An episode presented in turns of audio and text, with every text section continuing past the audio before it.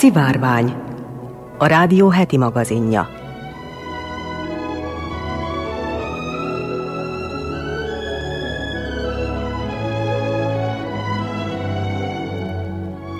Köszöntöm a szivárvány hallgatóit, Molnár Eleonóra vagyok, színes magazin műsorunk szerkesztője. Adásunkban hallatnak arról, hogy UFO támadástól tartanak az Egyesült Államokban. Elmondjuk, hogy egy rejtélyes galaxist fotózott a Hubble űrteleszkóp. A híres magyar nők sorozatunkban ma Illés Erzsébet űrkutató lesz a kiemelt. Hallatnak arról is, mik az elmúlt év legfurcsább kutatásai, amelyek kiérdemelték az Ig Nobel-díjat. Szófejtünkben megtudhatják, miért mondjuk, hogy ebek 30 kerül, arra, ami elveszik. Szólunk arról is, hogy drámaian csökkennek a világ vizes élőhelyei. A vajdasági épített örökségünk sorozatunkban meg az Óbecsei gombos kastélyba kalauzoljuk Önöket. Az ügyeletes csapat nevében jó vételt és kellemes időtöltést kívánok.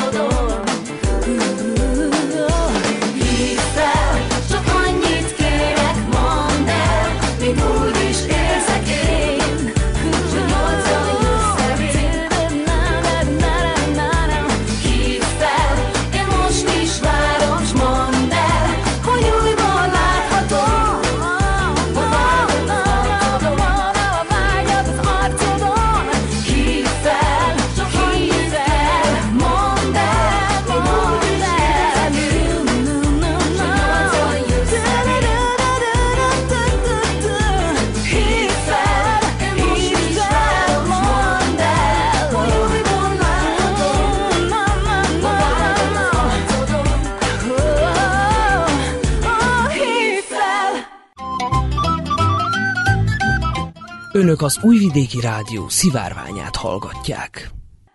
UFO támadástól tartanak az Egyesült Államokban, rendkívüli kongresszusi ülést is összehívtak már. Az amerikai kongresszusi hírszerzési bizottság az UFO észlelések lehetséges nemzetbiztonsági fenyegetéseiről tartott nyilvános meghallgatást. Nyilvános meghallgatást tart kedden az amerikai kongresszus hírszerzési bizottsága az UFO észlelések lehetséges nemzetbiztonsági fenyegetéseiről, jelentette a Fox News. A republikánus párthoz közel álló hírtelevízió történelminek nevezi az ülést, kiemelve, hogy a testület legutóbb 50 éve foglalkozott azonosítatlan repülőtárgyak ügyével. Legutóbb több mint 50 éve, 1968-ban a Kongresszus Tudományos és űrkutatási bizottsága tartott meghallgatást a kérdésben. Számos rejtélyes légi jelenség van, nem tudjuk mik ezek, és nem lehet egyszerűen időjárási jelenségnek, léggömnek vagy valami másnak tulajdonítani. Készrájté, fogalmazott Adam Schiff, kaliforniai demokrata párti képviselő, a képviselőház hírszerzési bizottságának elnöke. André Carson, Indiana demokrata párti képviselője a képviselőház terror elhárításáért, kém elhárításáért és tömegpusztító fegyverek elterjedésének megakadályozásáért felelős albizottságának vezetője kijelentette, hogy a kormányzatnak komolyan kell elemeznie minden lehetséges nemzetbiztonsági fenyegetést, és választ is kell találnia, különösen olyan esetekben, amelyeket még nem teljesen értünk. Kedden Ronald Moultrie, hírszerzési és biztonsági ügyekért felelős védelmi államtitkárt, valamint Scott Braid, a haditengerészeti hírszerzés igazgató helyettesét is meghallgatta a testület. Egyelőre nem világos, hogy hajlandóak lesznek-e a nyilvános fórumon mindenről beszélni. A Fox News megszólaltatta Brent Sadlert, a konzervatív Heritage Alapítvány tengeri hadviseléssel és korszerű technológiákkal foglalkozó szakértőjét, aki azt fejtegette, hogy amennyiben egy idegen ország áll a rejtélyes jelenségek mögött, akkor minden valószínűség szerint ezek célja a hírszerzés, és ez nemzetbiztonsági fenyegetésként értékelhető. Hozzátette, hogy ha a jelenségek nem is köthetők idegen államhoz, akkor is kockázatot jelentenek a katonák, különösen a pilóták számára, ha nem tudják ezeket időben észlelni, vagy megfelelően reagálni rájuk. A hivatalosan rejtélyes légi jelenségekkel UAP foglalkozó bizottsági meghallgatást annak nyomán tűzték ki, hogy tavaly nyáron egy amerikai hírszerzési jelentésből kiderült, amerikai katonák az utóbbi években több mint száz olyan légi jelenséget észleltek, amelyeknek eredetét a védelmi és hírszerzési elemzők nem tudták azonosítani. Különböző kormányzati források összesen 144 esetet jelentettek 2004 óta, többségében az amerikai haditengerészet részéről. Ebből 80 megfigyelést több érzékelő is megerősített. A jelentésben leírt esetek között vannak olyanok, amelyekről videófelvétel is készült. Ezeken olyan rejtélyes meghajtású légi járművek láthatók, amelyeknek a sebessége és a manőverezése meghaladja a jelenleg ismert repülés technológiák határait. A témával foglalkozó hírszerzési jelentés fordulópontnak volt tekinthető annyiban, hogy az amerikai hadsereg évtizedeken át cáfolta és hiteltelenítette az UFO észlelésekről, repülő csíszaljakról szóló jelentéseket. I've been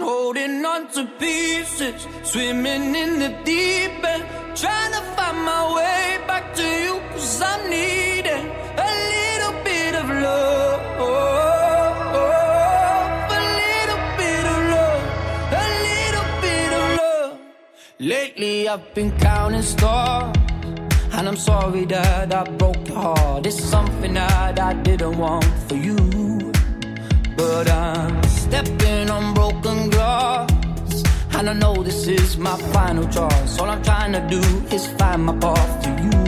I got voices in my head and there's a definite silence. I got voices in my head and I can't lie. I've been holding on to pieces Swimming in the deep end, trying to find my way back to you, cause I needed a little bit of love. A little bit of love. I need a little love. Just like the air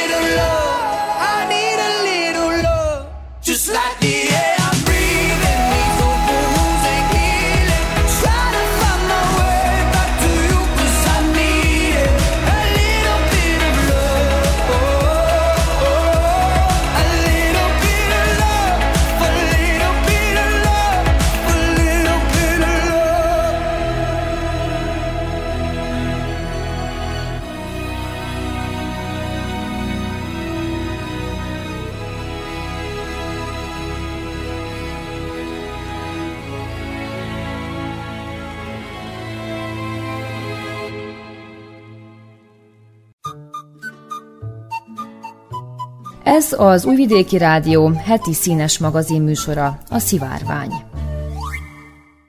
Rejtélyes galaxist fotózott a Hubble, a tudósok sem értik pontosan. Az űrteleszkóp egy ultradiffúz galaxist kapott lencse végre. Újabb különleges fotót készített a Hubble űrteleszkóp. Ezúttal egy 4 milliárd fényévnyire lévő galaxisról, a Gamma 526784-ről készített felvételt, amely az ultradiffúz galaxisok kategóriájába tartozik. Az ultradiffúz galaxisok olyan galaxisok, amelyek fényereje nagyon kicsi. Ennek oka a tudósok szerint az lehet, hogy nem tartalmaznak a csillagképződéshez elegendő gázt. Ugyanakkor felmerül más kérdés is ezzel a típussal kapcsolatban, amire jóval nehezebb válaszolni. Az egyik ilyen rejtély a sötét anyag furcsán nagy vagy alacsony mennyisége. Az eltérés okát a tudósok sem értik pontosan. Az Európai űrügynökség, avagy ESA szerint egy másik furcsaság az ilyen galaxisokban, hogy meglehetősen sok bennük a gömbhalmaz. Ez a jelenség más típusoknál nem figyelhető meg. Az ESA szerint éppen azért irányították a Hubble figyelmét a Gamma 526784 felé, hogy jobban megértsék az ultradiffúz galaxisokat.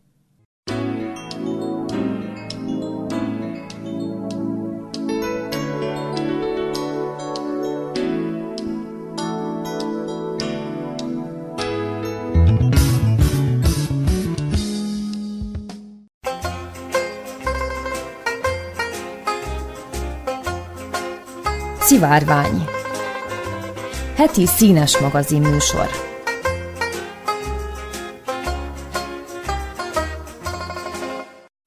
Illés Erzsébet az első női űrkutató. A kozmosz felfoghatatlanul és elképzelhetetlenül óriási, éppen ezért a csillagászok munkája is végtelenül izgalmas. Millió és millió kisebb-nagyobb bolygó kering az űrben, de van egy, amelyik nekünk, magyaroknak különösen kedves, mert egy magyar csillagász nőről nevezték el.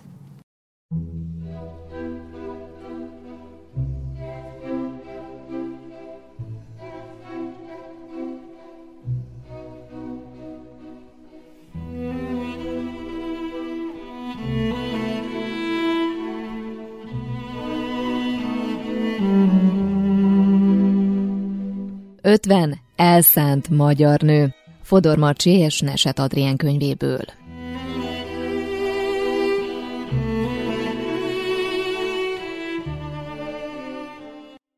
Illés Erzsébet született 1936-ban. A 11 éves Illés Erzsébetet nem az éjszakai égbolt csillogása bűvölte el, hanem két vékony kis könyv, melyek véletlenül kerültek a kezébe. A naprendszerről és annak bolygóiról szóltak, de olyan izgalmasan, hogy abban a percben elhatározta, ő bizony csillagász lesz. Amikor azonban szülővárosában, Szexárdon elmondta a családnak és az ismerősöknek, hogy mi a terve, mindenki kinevette. Micsoda bolondos ötlet, ilyen szakma nem is létezik. Ezért aztán nem is beszélt róla többet senkinek. Amikor 18 éves lett és pályát kellett választania, azért megkérdezte a tanáraitól, hová jelentkezzen, ha csillagász szeretne lenni.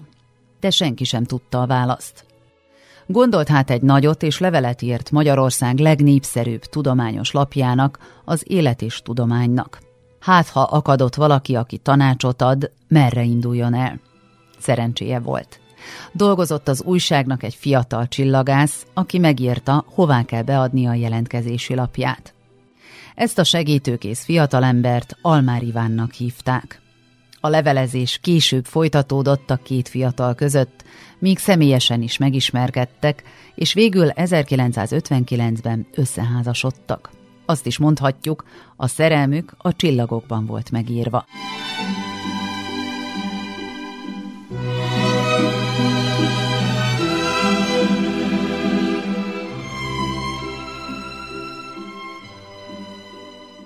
Erzsébet egész életében együtt dolgozott a férjével, ezért minden eredményük közös. De ez nem meglepő, a csillagászat ugyanis nem magányos munka.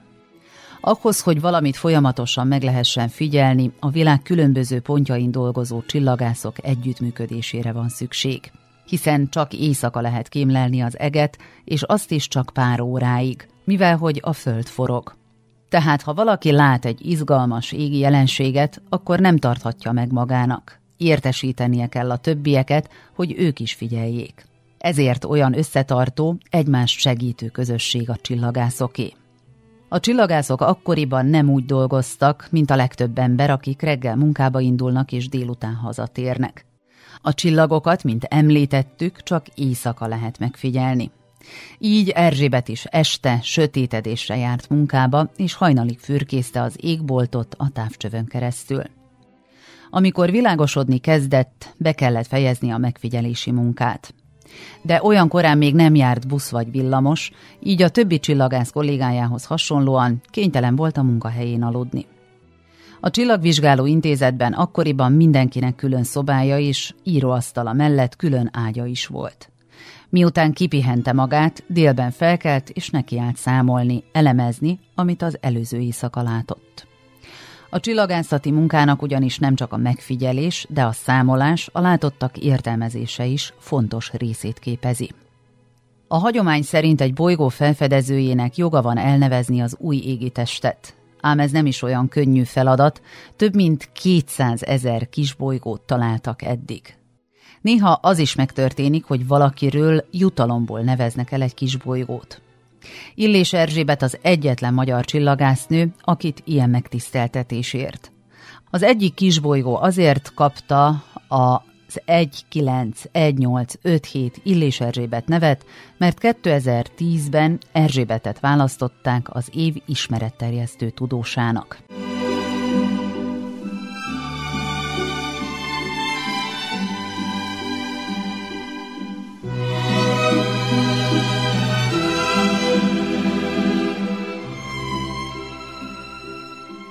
Aki érdeklődik a csillagászat iránt, első lépésként távcsövet vesz, hogy aztán csalódjon is egy nagyot.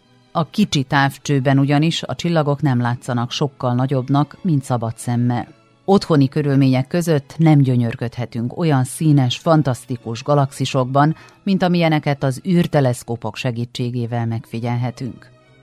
De azért még egy ilyen eszközzel is lehet érdekességeket látni – például a Mars és a Vénusz korongját vagy a Szaturnusz gyűrűit. De még ennél is izgalmasabb, ha a holdra irányítjuk a távcsövünket, és elmerülünk a kráterek lenyűgöző látványába. Különösen félhold idején a fényes és árnyékos oldal találkozási vonalát érdemes megfigyelni, mert a súroló fényben kirajzolódnak a hajlatok, a dombocskák, a mélyedések. És ha ügyesek vagyunk, azt is kiszámolhatjuk, hogy milyen magas egy-egy hegy. Évszázadokon át a komoly tudósoknak sem volt ennél pontosabb eszközük, mégis fantasztikus felfedezéseket tettek.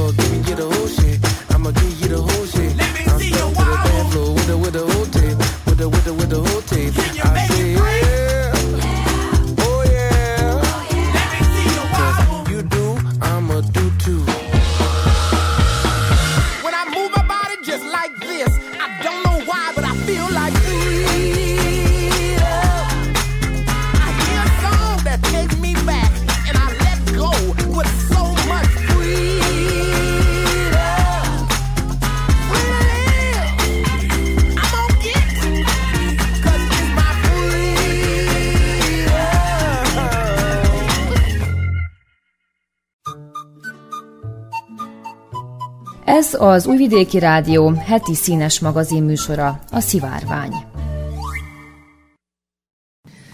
Díjazták az elmúlt év legfurcsább kutatásait, megmosolyogtató kísérleteket végeztek a tudósok. A díjazottak kutatásai nem tesznek hozzá sokat a tudományos világhoz, cserébe legalább mulatságosak. A tudományos világ legnagyobb elismerése egyértelműen a Nobel-díj, amit olyan kimagasló eredményért lehet megkapni, ami nagyban megváltoztatta a világot és előrébb vitte a fejlődését. A tudósok nagy része ilyen kutatásokat szeretne felmutatni, azonban van, hogy a vizsgált terület nem igazán válik hasznára az emberiségnek. Az Ig Nobel-díjat először 1991-ben adták át, és a Nobel-díj paródiájának is tekintik, vagyis olyan kutatók kapják, akiknek a munkája, bár minden szempontból megfelel a tudományos elvárásoknak, az általuk vizsgált terület és az eredmények viccesek, furcsák vagy teljesen feleslegesek.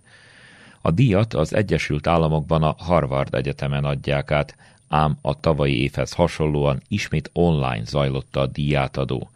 Az elismerést olyan kutatások kapták, amik először csak megmosolyogtatják az embert, de utána el is gondolkoztatják. A kémiai Ig Nobel-díjat nemzetközi kutatókból álló csoport kapta, Tanulmányukban azt vizsgálták, hogy a mozik légterében mérhető emberi eredetű illóanyagokat miként lehet felhasználni a filmek korhatár meghatározásához, ugyanis a filmben látható jelenetek érzelmi hatásait az általuk kibocsátott szaganyagok formájában közli a közönség. Az orvosi kitüntetést Oké Sam Bulut, Dare Oladokun, Burkhard Lippert és Ralph Hohenberg kapta, amiért bizonyították, hogy a szex hatékony ordugulás ellen. Eredményeik szerint az orgazmus nők és férfiak esetében egyaránt javította az orlégzést, és olyan hatékony volt, mint az erre a célra kifejlesztett orcseppek és spréjek. A fizikai Ig Nobel-díjat Alessandro Corbette, Jasper Meusen, Chung-Min Lee, Roberto Benzi és Federico Toschi érdemelte ki, akik arra keresték a választ, hogy a járókelők miért nem ütköznek össze a járdán. A közlekedési Ig Nobel-díj nyertese Robin Redcliffe, Mark Jago, Peter Markel, Estelle Markel, Pierre Duprise, Pete Butel, Bridget Cotting, Baker Manuel, Jan-Hendrik Duprise, Michael Miller, valamint Julie Philip, Stephen Perry és Robin Gleed lett ők azt vizsgálták, hogy biztonságos-e fejjel lefelé szállítani légiúton egy orszarvút. A válasz egyébként a kérdésre igen, biztonságos. Békedíjat érdemelt Ethan Bessery, Steven Nalevey és David Carrier kutatása, akik a férfi szakál védelmi szerepét vizsgálták, eredményeik szerint olyan ütéstompító hatása van, mint a himoroszlánok sörényének. A közgazdasági Ig Nobel-díj a francia kutatót Pavlo Blatavskit illette, aki szerint minél elhízottabb egy ország vezetője, annál nagyobb a korrupció. A biológiai díjat a svéd Susan Schötz kapta, aki a macskák dorombolását, nyávogását, kurrogását, nyöszörgését, morgását és fújását elemezte. A vizsgálatokat az emberi nyelv, emberi beszéd felméréséhez használt módszerekkel végezte.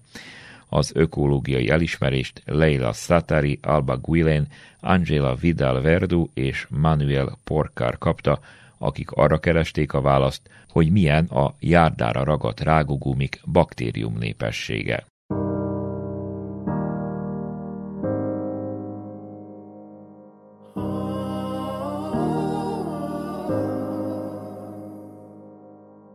Egy apró pillanat, ami felemészt egy kisebb gondolat, ami nem egész Mennyire jó lenne a feledés Mert most mindent odaadnék a szemedért. Miért érzem azt, hogy látnom kell? Miért érzem azt, hogy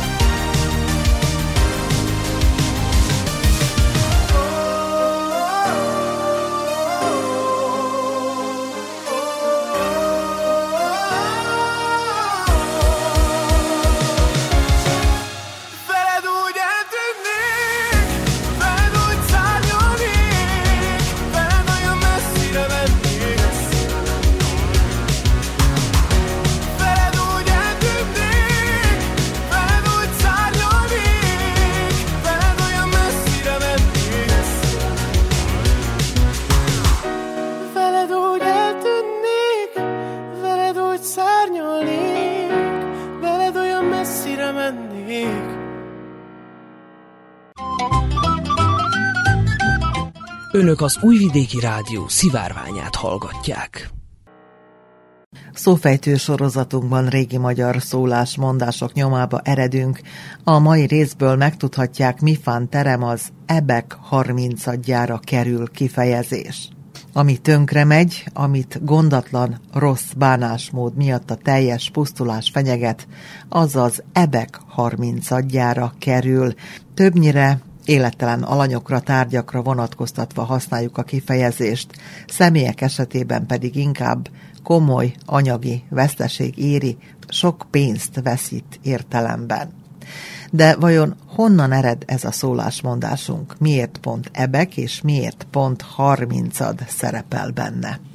A válasz Únagy Gábor szerint a régi magyar közgazdasági életben keresendő, a harmincad ugyanis nem másra utal, mint a Szent István király által bevezetett harmincad vámra.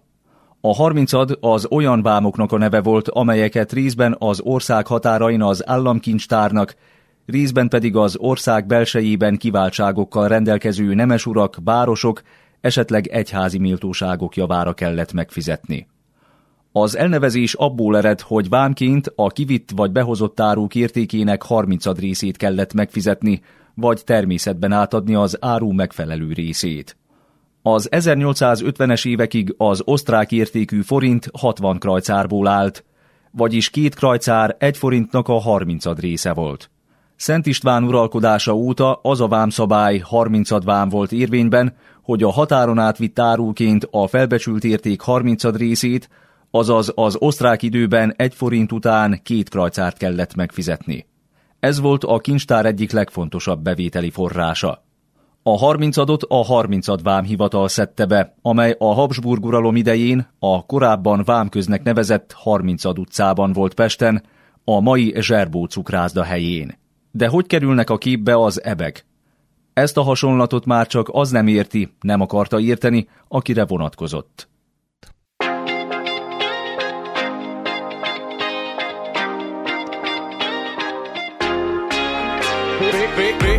B-O-S-S hashtag swag. Ezt üzenem az összes vesztesnek.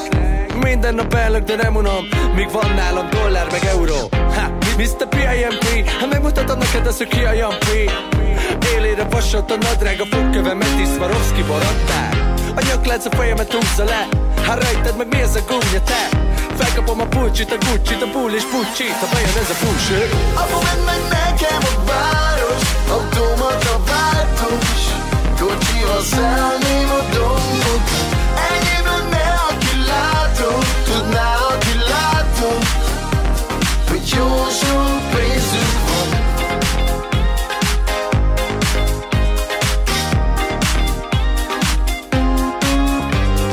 B-O-S-S hashtag YOLO. A kocsival a fába belerongyoló Pedig a spoiler a legfainabb lett. Ironia mi az, egy tablet? Bármi is az kettő Jöhet. Meg a DiCaprio-nak egy mentő Övet. Kicsapom az ingol a messzőrömet. Meg a pimpi, csak a buli kezdődjön áll a WC Lehet szét is tázva Aranyások a szép kis házba Csak pózolok, hogy legyen like Hogy lásd, mit csinálnak a legendák. Apu, meg, nekem a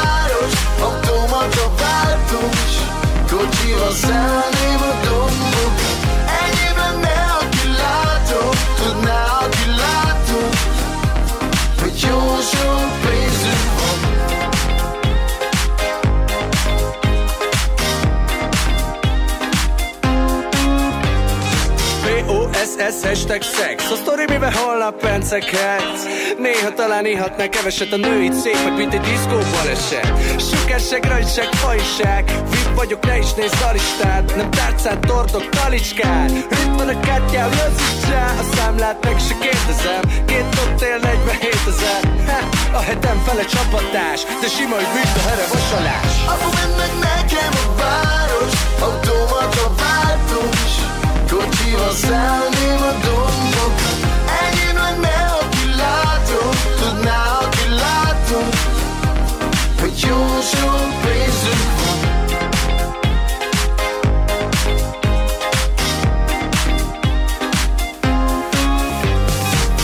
Minden lépésem elnök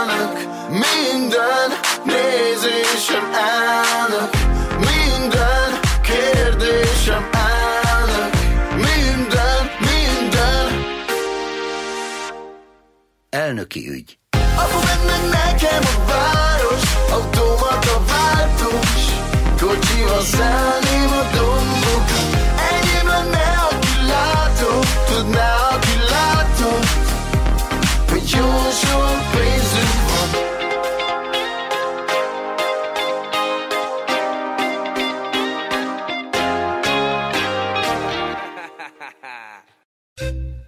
Önök a szivárványt hallgatják.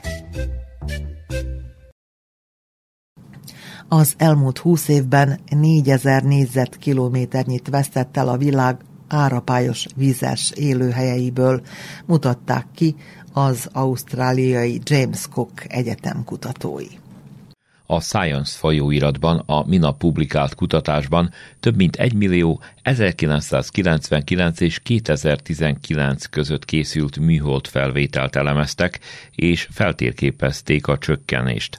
A hatalmas archívum elemzéséhez a gépi tanulás módszerét alkalmazták. Nicholas Murray, a kutatás vezetője elmondta, hogy globálisan 13.700 négyzetkilométernyi árapályos vizes élőhely veszett el. Ugyanakkor természetvédelmi munkálatok révén 9700 négyzetkilométernyi területet tudtak visszahódítani, ami egyrészt ellensúlyozta a veszteséget. Az elveszett és visszahódított vizes élőhelyek 27%-a közvetlen emberi tevékenységhez, például a mezőgazdasági természetvédelemhez köthető, az összes többi változás pedig olyan közvetett tényezőknek tudható be, mint a partmenti területek kiterjedt fejlesztése, valamint az éghajlatváltozással kapcsolatos folyamatok. A kutatócsoport azt is megállapította, hogy a változások háromnegyede Ázsiában történt, ahol az emberi tevékenység a partvidékeken intenzívebb. Murray szerint Európában, Afrikában, Amerikában és Óceániában az emberi tevékenység kisebb szerepet játszik az árapályos vizes élőhelyek elvesztésében, ott olyan közvetett tényezők okozzák a változásokat, mint a partmenti területek átalakulása és a vízgyűjtők változása. A tudós hozzátette, több mint egy milliárd ember él alacsonyan fekvő tengerparti területeken, és ezen ökoszisztémák egészségének megőrzése létfontosságú számukra és az egész emberiség számára.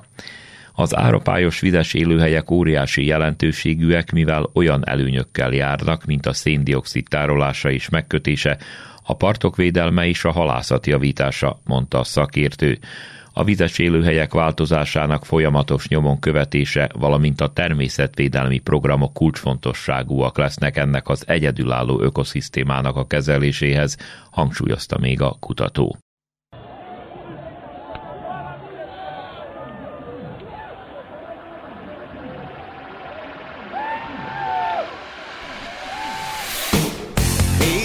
Hiszít, hogy durvul a táj Te hova szöksz, ha szokni már fáj. Hisz itt nem létezik csend Visz a zajba mindent Ki tudná, mi rossz, mi jó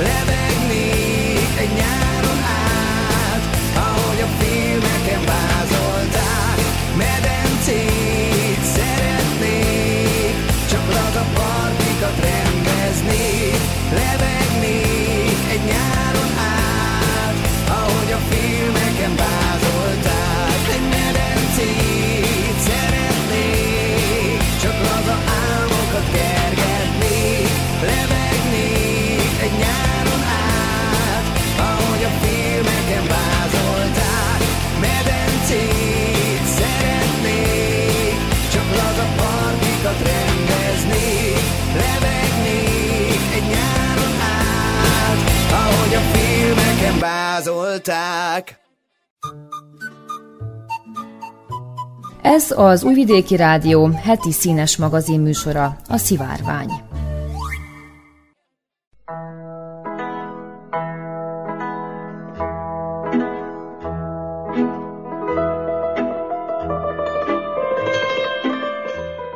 Vajdaság kuriózumai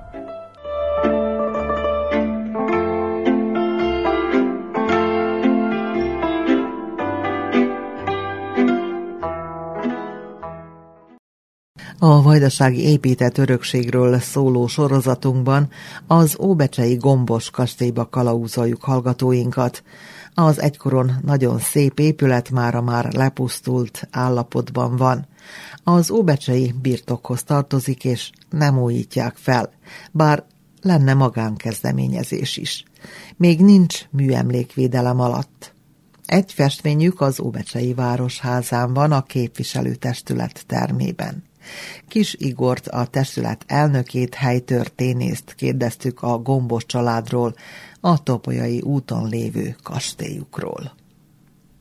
A gombos család a századforduló igen előkelő és igen fontos társadalmi szerepet betöltő család volt Óbecsén. Ők a 14. században jöttek a bácskai vidékekre felvidékről, és így a 19. század derekára már igen-igen előkelő középnemesi rangot élvező család volt, elég, hogyha ugye Gombos Dezső birtokáról beszélünk jelen pillanatban, és ugye Gombos Dezső nagybátyja volt mondjuk Zentának az egyik legkiemelkedőbb polgármestere mai napig, hát az entaiak is nagyon tisztelik, és ők ugye Óbecsén telepettek le, majd utána innen rajzottak ki. Gombos Dezső és felesége ugye Óbecsén egyrészt gazdák voltak, tehát gazdálkodtak, hatalmas területeken, tehát gyakorlatilag megközelítette a birtokuk, illetve a társadalomban betöltött szerepük a világhírű Dungyerszki családét, és ugye hát a, a, a birtokuk is egymástól légvonalba gyakorlatilag 500 méterre van. A legendák szerint egyébként jóban is voltak, tehát nem volt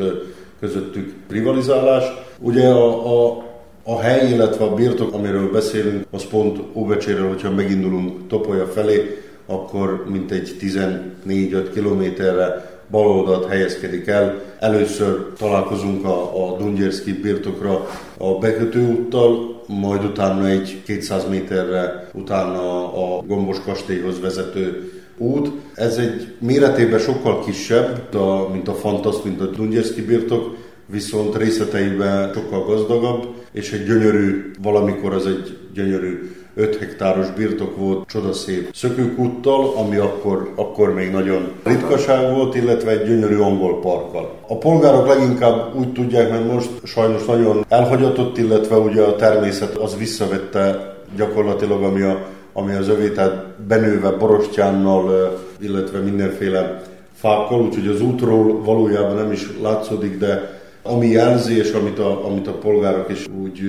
a szívükben őrzik, az az úgynevezett gombos kereszt, ami, a, ami egy útszéli, útszéli kereszt, és Fuderel Lászlónak hála és Istennek is hála nyilván, hogy pont a, az eukarisztikus kongresszusra való előkészítések során, ha nem tévedek, akkor két évvel ezelőtt felújítatta. Zarándok is kiárnak oda polgárok? De szoktak, szoktak, szoktak. Kiárnak, megemlékeznek. Tehát ugye itt Óbecsén is van néhány, néhány ilyen kultikus útszéli kereszt, amit a, amit a belvárosi plébánia és Fudere László gondoznak, felújítanak, van egy ilyen folyamatos programjuk, illetve vannak olyanok is, amiket majd újra, újra szeretnének állítani, amiről tudunk, hogy, hogy volt, de az idő vasfoga vagy valami eltűnt, és gombosékról még azt kell, azt kell tudni, hogy a központban volt nekik a, a téli rezidenciájuk, itt Óbecse központjában a, a Városi Színház melletti emeletes,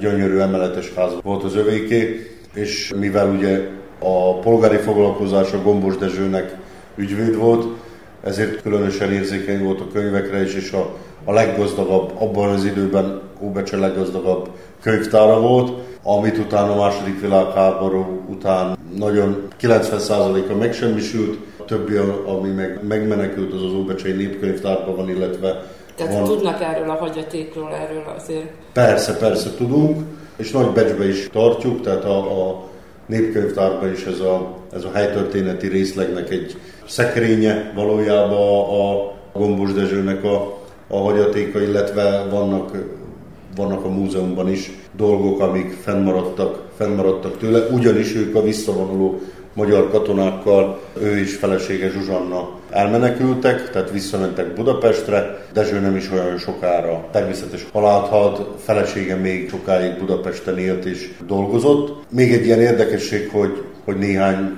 talán tíz éve került a, az Óbecsei községi képviselőtestület városháza dísztermébe Gombos Dezső lovasportréja, amivel gyakorlatilag egy részről ugye tisztelegni szeretnénk előtte, más részről pedig a, a gyönyörű szecessziós épületbe is ugye visszahozni a kicsit a régi kor szellemét, hangulatát. Némileg már említette, hogy mi maradt meg a hagyatékból. Ugye, hogyha valaki szeretne kimenni a kastélyhoz, hogyha olyan bátor, akkor esetleg be tud oda jutni, megnézni. Nyilván, hogy a, a Városi Múzeumban is be lehet jutni, meg a könyvtárba Persze. is. Viszont a képviselőtestület termébe nyilván alkalmakkor be lehet jönni, de hogyha esetleg turisták jönnek, vagy valaki szeretné megnézni, akkor azért bekéreckedhet, tehát be lehet jönni? Teljesen, teljesen természetes, nyugodtan, mindig nyitottak vagyunk, és tehát szinte semmiféle előzetes bejelentkezés, csak akkor, hogyha éppen a képviselőtestület ülésezik, akkor vannak, akkor vannak meggátolva a- az év többi napjain egész nyugodtan a polgárok is, a turisták is, sőt nagyon szeretjük, hogyha, hogyha valaki érdeklődik a, a múltunk iránt, és, és nagyon jó magam is egyébként többször, többször szoktam eh, akár fogadni is csoportokat és körbevezetni, úgyhogy nagyon nagy örömmel. A kastély ugye említette, hogy óriási területen van, és hogy romjaival megvan az épület. Kinek a tulajdona most? Mi emlékvédelmi épület? Ebből azt akarom kérdezni, hogy van-e esély arra esetleg, hogy felújítsák, mert hogy nyilvánvaló, így ahogy értettem, hogy a vagyon visszaszármaztatásban nincs utód, aki visszakérte volna. Vagy milyen státuszban van egyáltalán a, a terület, a földek? Ez így igaz, továbbra is az az 5 hektáros birtok, illetve maga a kastély az egy egységet képez. A helyi mezőgazdasági vállalatnak, a, ugye a, a Pikbecseinek a, a tulajdona, aki valójában jelen pillanatban nem használja. Valamikor a 80-as évek vége, talán a 90-es évek végéig ott néhány irodát kialakítottak ebbe a, ebbe a kastélyba, és akkor vagy főleg később főleg archívumnak használták, tehát ott, ott tárolták a, az anyagokat. A, az 50-es, 60-as években egy ideig volt ahokháza, vagy úgynevezett szegényház is. Tehát volt neki valamilyen rendeltetése gombosék után is. Jelen pillanatban azonban valóban nagyon el van hagyatva. A, mint említettem, a, a birtok földdel együtt egységes. Nincs műemlékvédelem alatt, és már többször az utóbbi két-három évben többször több vállalkozó is volt egyébként Magyarországról is és helyből is, aki megkörnyékezte, hogy, hogy megvenné, felújítaná, fejlesztene. Ők is főleg ugye turizmusba gondolkodnak, gasztroturizmus például, borturizmus, stb. stb. Tehát az elképzelésekben nem, nem, szeretnék, nem szeretnék belemenni, de több ötlet is volt. Mindig ott ugye a, a jelen pillanatban, illetve az utóbbi 5-10 évben is a, a piknek a sorsa is eléggé hányattatott volt, és mindig a, mindig a, a pikk oldalán állt meg a dolog, hogy ugyan nem használják se az 5 hektár földet, se mert, mert be van nőve, tehát nem művelik. Gyakorlatilag valószínű, hogy a még mindig jelenlegi tulajdonos ugye a, a Kosztigy birtokához, illetve a cég birodalmához tartozó cégek valószínű nem is tudják, hogy ez a, az 5 hektár valahol van, de, de valahol mindig mindig elakadt, és, és nem tudtuk... Tehát a magántulajdonban van, akkor Gyakorlatilag már igen. kezdeni. Igen. És az önkormányzat esetleg akkor itt tud valamit tenni? Próbálkoztunk, tehát mindig ilyen közvetítő szerepet mindig játszottunk, többször, többször leültünk velük. Egyébként ezek, a, ezek a, a, az igények, illetve tervek, ezek még ma is aktuálisak, tehát még most is legyeskednek körülötte ketten hároman, akik szeretnék a, a tulajdonukba tudni, illetve terveznek vele, de most megint, megint elakadt folyamatos tárgyalás, a próbálkozás. Én optimista vagyok, bízok benne, hogy ez... Még akkor úgy is látnak benne lehetőséget, hogy ahogy említette, gyakorlatilag pár száz méterre van a Fantaszt kastély, az épület, amely köré már egyfajta turizmust kiépített. Sőt, sőt, mindenki mindenki azt egy egységnek ja, hogy arra alapoznák, éli, hogy éli meg. lehet. Persze, tehát az, az nem, nem zárja ki, sőt kiegészíti, uh-huh. kiegészíti egymást. Az, az, egy, az egy gyönyörű egység.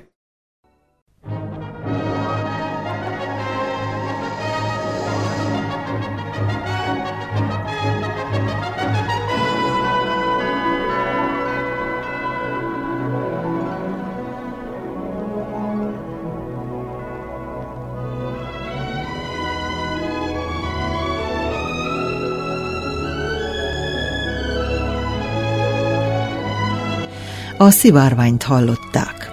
Heti színes magazin műsorunkkal egy hét múlva jelentkezünk ismét. Az ügyeletes csapat nevében Molnár Eleonóra köszöni figyelmüket. Kellemes hétvégét kívánok!